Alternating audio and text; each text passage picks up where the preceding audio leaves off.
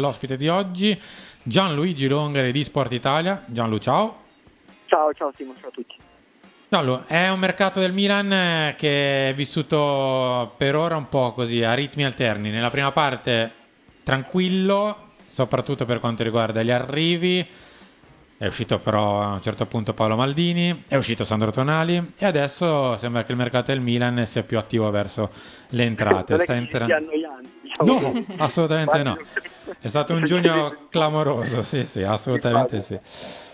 Ti aspetti qualcosa di più ancora, se per, per, paradosso, in questi ultimi giorni di giugno, oppure ci si accontenta, tra virgolette, di chiudere Loftus Cheek in via definitiva? No, no, non ci si accontenta, secondo me qualcosa succede, anche perché comunque il Milan è una società sana dal punto di vista economico, che anche delle altre eh, guardare dall'altra parte della città avrebbe avuto già a prescindere un bar a disposizione del mercato. Figuriamoci con una cessione come quella di Tonali, per cui sicuramente il Milan secondo me movimenterà molto l'estate, ora non dico che tutto verrà messo a disposizione eh, della, della campagna acquisti in aggiunta al budget, però sicuramente il Milan sa di avere di fronte eh, un'estate di fondamentale importanza no? per, per modificare i connotati della squadra eh, da tutti i punti di vista, per cui secondo me il Milan farà parecchie cose, in attacco principalmente, ma in tutti i ruoli se ce ne sarà la, la possibilità, per cui secondo me è una, un'estate in cui forse sarà la squadra più attiva, ci saranno tante operazioni sia in entrata che in uscita e per cui sono giorni e settimane che tenderanno a scaldarsi. A proposito di questo, insomma, è stata anche la settimana di un attaccante, ovvero quello di Marcus Turam che è andato all'Inter e quindi il Milan si ritrova a dover riempire la casellina del giocatore che insieme a Olivier Giroud farà il, il 9, diciamo così, l'attaccante centrale della prossima stagione. Gli ultimi due nomi sono quelli di Morata e Scamacca. Vengo da te a chiedere un po' lume a riguardo. Dico, guarda, per quanto mm. riguarda Turam, il Milan ci credeva parecchio nella conclusione di questa trattativa tanto che da quanto mi risulta si, si, erano spesi anche dei suoi compagni di nazionale per cercare di convincere Turama ad indirizzare la sua scelta verso il fronte rossonero. Eh, Fernandes, eh, ma Mignana anche, per cui insomma il Milan ha fatto tutto quanto era nelle sue possibilità per cercare di, di arrivare a una fuga bianca con Turama. Per quanto riguarda gli attaccanti, certamente i nomi che hai fatto sono giocatori che per caratteristiche sarebbero ideali no? per, per, quanto riguarda il Milan. Eh, Morata è un backup perfetto di, eh, di Giroud eh, e Scamacca è invece il giocatore più, più, futuribile con quel tipo di caratteristiche, magari eh, non, non, viene identificato come un centravanti tecnico ma lo è e parecchio, eh, per cui secondo me è un, un, nome da tenere in assoluta considerazione quello di Scamacca se ci sarà la possibilità di eh, trovare un accordo con il West Ham, chiaramente con intelligenza, senza buttare, sperperare soldi, perché comunque lui arriva da una stagione complicata, poi è reduce da un infortunio con, con i tempi di recupero che ci vorranno per averlo al, al 100%, eh, però secondo me Scamacca è una pista da seguire per il Milano, compreso anche il discorso di Morata che comunque potrebbe essere liberato ad un prezzo relativamente basso. Gianluigi, ciao, come pensi che possa venire gestito eh, dire, il, il budget, anche se questa parola non piace troppo, ma il budget a disposizione tra l'esterno di destra e il centrocampo, perché è vero che insomma, Loftus Cheek è praticamente in chiusura, però il Milan tonali o non tonali, già aveva bisogno di 1-2 centrocampisti di un certo tipo.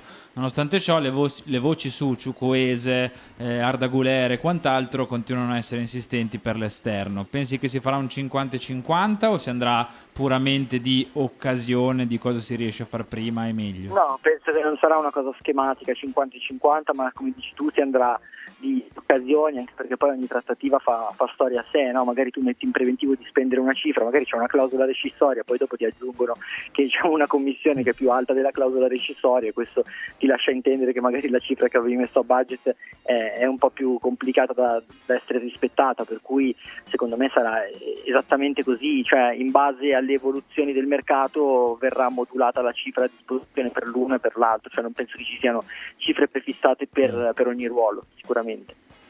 Ah, Gianlo, il nostro centrocampo è particolarmente vuoto, insomma, c'era De Crunic, c'è Pobega, adesso si è riempito con un po' con Loftus Cheek, ma per il resto è un centrocampo particolarmente sguarnito, sia dal punto di vista fisico, perché ci serve anche qualche giocatore che lo vada anche a occupare con muscoli e centimetri, ma anche e soprattutto di, eh, di piedi, di fosforo.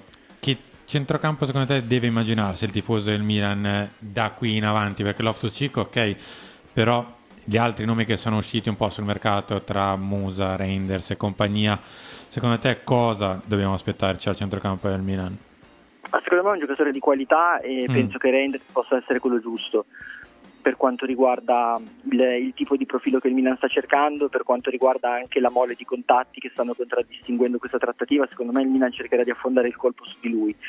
Eh, per quanto riguarda invece Guler la situazione è veramente, veramente intricata, cioè, cercano di seguire tutto, anche quella legata a Brozovic questa è ancora più intricata, per cui eh, è veramente difficile venirne, venirne, a capo del tutto, però il Milan c'è su, su Arda Guler sicuramente, da quanto mi risulta è il giocatore che, che, non ha sciolto le riserve, non tanto per la destinazione Milan in sé, ma quanto per, per la destinazione Italia, cioè nel senso Serie A, che, che non era certamente eh, nel, nei suoi desideri iniziali. Lui avrebbe voluto, da quanto so io, eh, una squadra eh, che gli consentisse di fare un passaggio intermedio avrebbe avuto come priorità o ha tuttora come priorità per esempio un, un, campionato come la Liga Spagnola, avrebbe voluto una squadra che gli garantisse un passaggio intermedio come il Siviglia, eh, per esempio, che però non mi risulta sia interessato. Eh, L'Ajax, il Borussia Dortmund, allo stesso modo mi risulta che non abbiano intenzione di affondare il colpo, perlomeno per ora.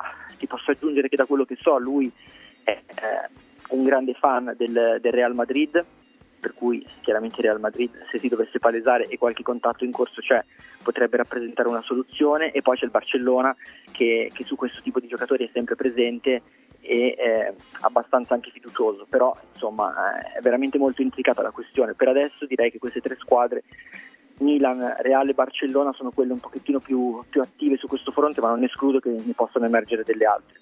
L'ultima domanda che ti faccio è per domani, cioè sì. c'è Ramadani, Romero, Rebic, secondo te Beh, qualcosa ne viene fuori di concreto? Ma eh, guarda, sicuramente, perché da quanto mi risulta, eh, diciamo che Moncada ha un rapporto molto attivo con, con Ramadani, eh, quell'agenzia lì, per cui sicuramente sì, sicuramente sì, non è un caso che per esempio alla fine Romero sia una, una scelta, abbia scelto, abbia scelto il Milan, eh, non so se ci, l'Inter per esempio non c'è mai stata effettivamente con forza su di lui, anche perché comunque è un tipo di, di ruolo che non è compreso nel, nel, modulo dell'Inter, però c'erano molte squadre interessate a Romero e invece i buoni uffici di Moncada con, con Ramadani lo porteranno a vestire la maglia del Milan. Hai detto tu anche delle uscite, per cui secondo me non sarà una giornata interlocutoria, anzi sarà importante.